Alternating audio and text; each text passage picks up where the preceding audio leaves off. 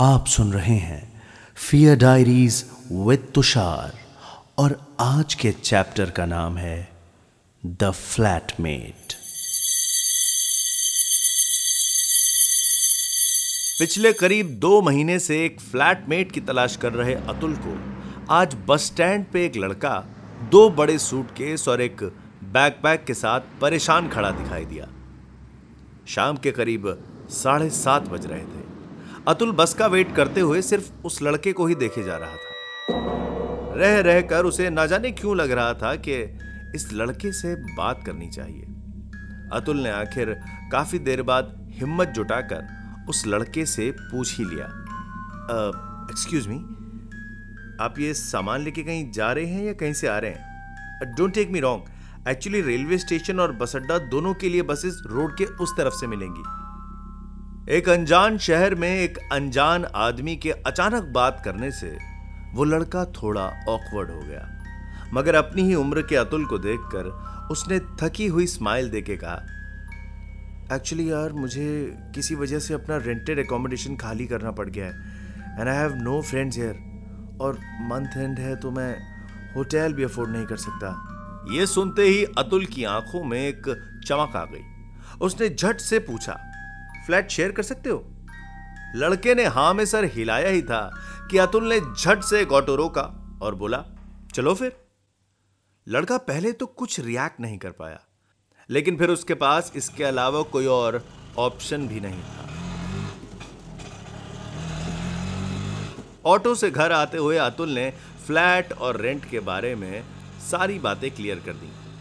उस लड़के ने अपना नाम नवीन बताया। लगभग 20 मिनट के बाद जब दोनों घर पहुँचे तो अतुल ने बाहर से खाना ऑर्डर किया और नवीन को उसका रूम दिखा के फ्रेश होने चला गया। रात में दोनों ने डिनर किया और छत पे टहलते हुए नवीन ने अतुल से पूछा, ये सामने वाले फ्लैट में कोई रहता नहीं है? अतुल ने शरारती स्माइल देके कहा हॉन्टेड है यह सुनते ही नवीन का चेहरा सफ़ेद पड़ने लगा। अतुल ने एक ज़ोर का ठहाका लगाया और कहा, अरे, मज़ाक कर रहा हूँ यार बट ये हमेशा बंद ही रहता है, जब से मैं आया हूँ। रात गहरी हुई तो दोनों अपने अपने रूम्स में सोने चले गए। रात के तकरीबन डेढ़ बजे होंगे। नवीन की आँख एक अजीब से शोर से खुल गई। यह आवाज़ शायद किसी के रोने की थी।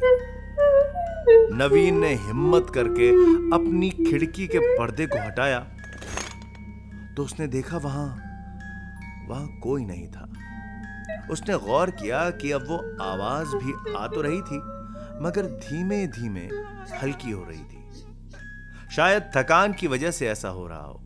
यह सोच के नवीन मुँह को तकिए से ढक के फिर से सो गया। ठीक डेढ़ घंटे बाद। रात के करीब तीन बजे।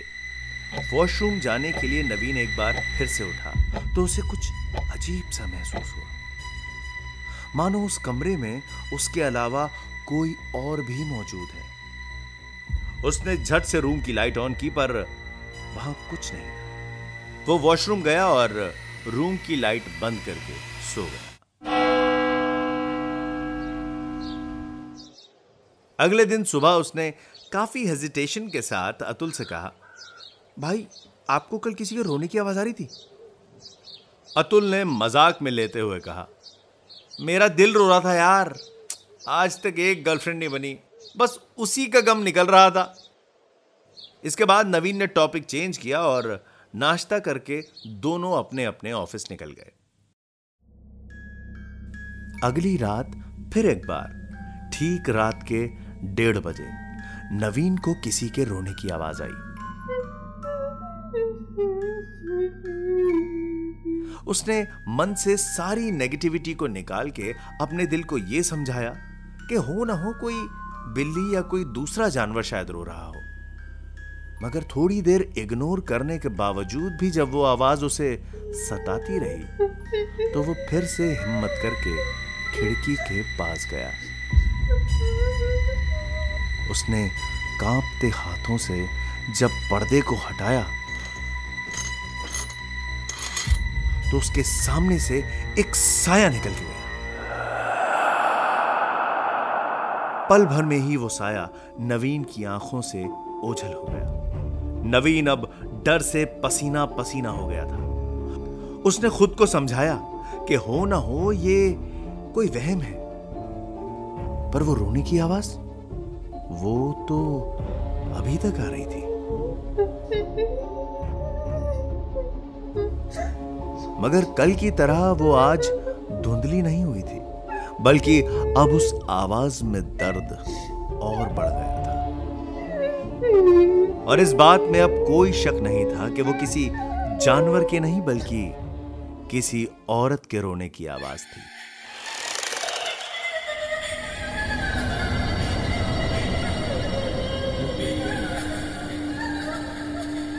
नवीन ने झट से खिड़की का शीशा लगाया और पर्दा डालकर घबराते हुए अपने बिस्तर में आ गया।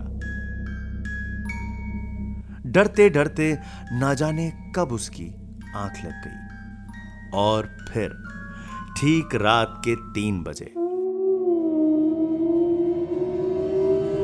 उसे एहसास हुआ जैसे कोई उसके बिस्तर पर उसके एकदम करीब बैठा है। किसी की गहरी सांस लेने की आवाज़ वो साफ़ सुन रहा था।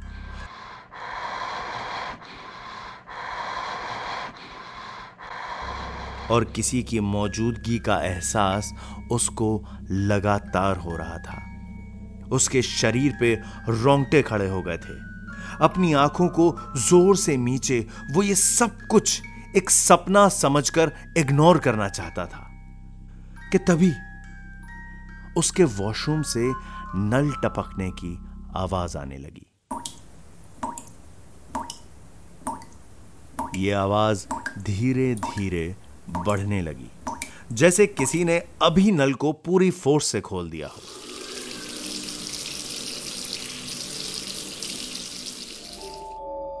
नवीन ने अपनी सारी हिम्मत जुटा के बिना किसी देरी के रूम की लाइट्स ऑन कर दी। चारों तरफ़ अपनी नज़र दौड़ाने पे उसे कुछ भी नज़र नहीं आया। कमरे में सिर्फ़ घड़ी की टिक टिक की आवाज़ के अलावा और कुछ नहीं था। वॉशरूम में पानी टपकने की आवाज़ भी अचानक गायब हो चुकी थी। नवीन समझ गया था कि यह कोई बुरा सपना था। वो उठा और वॉशरूम चला गया। उसने देखा कि वॉशरूम में मौजूद तीनों ही नल अच्छे तरीके से बंद हैं। उनमें से पानी की एक बूंद भी नहीं टपक रही। नवीन की जान में जान आई। उसने वॉशरूम यूज़ किया और फ्लश का बटन दबा के जैसे ही वॉशरूम के दरवाजे पर हाथ लगाया तो उसने गौर किया कि बाथरूम का फर्श पूरी तरह से पानी से भीगा पड़ा है। उसने पूरी ताकत से दरवाज़ा खोला और खुद को लगभग बाहर धकेलते हुए दरवाजे को बाहर से कुंडी लगा दी और लगभग रोते हुए बेड पे आकर सिकुड़ता हुआ लेट गया। उसकी आँखों से अब आँसू लगातार बह रहे थे। उसने कमरे की लाइट बंद की और अपनी आँखें मूंद कर लेट गया। कुछ मिनट तक सब कुछ ठीक रहा। फिर उसे एक अजीब सा एहसास हुआ। उसे यूँ लगा कि एक बार फिर से उसके आसपास कोई तो है। वो जानता था कि यह सब महज उसके मन का एक वहम है, और इसीलिए उसने अपने कमरे की लाइट्स को फिर से ऑन कर दिया।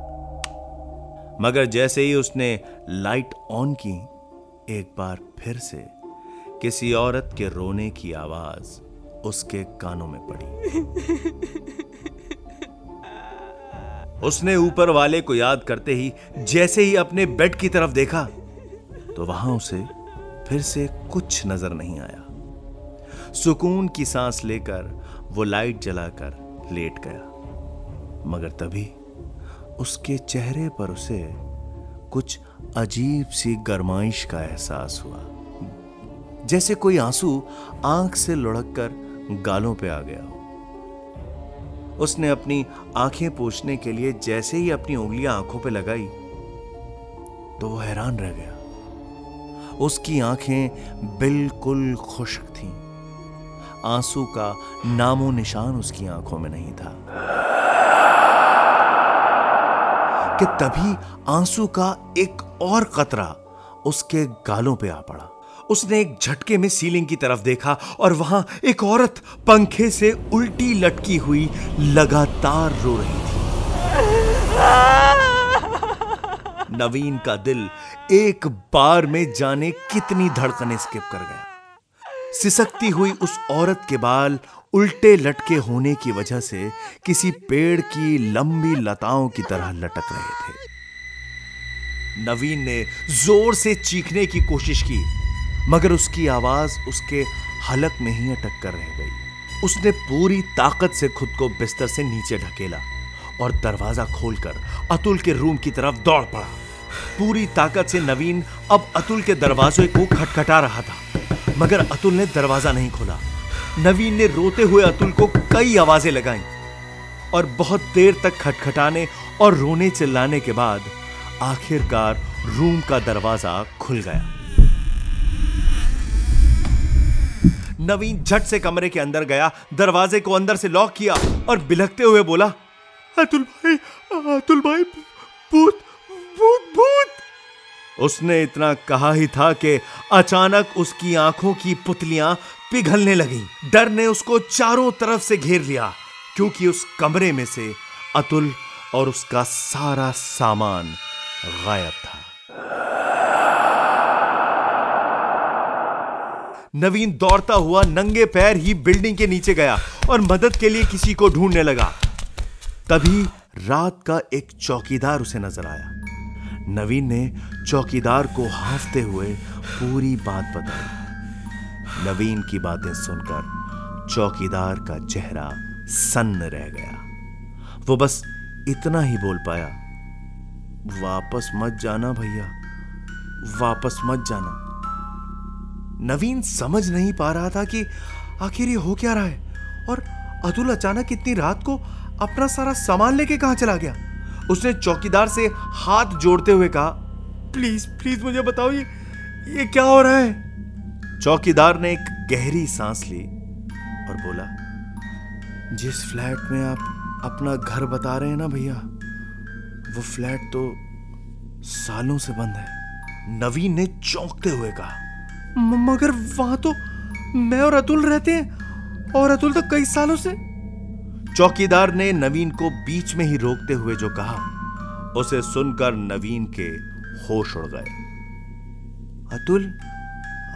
अतुल भैया मगर उन्होंने तो पाँच साल पहले इसी घर में पंखे से लटक कर खुदकुशी कर ली थी।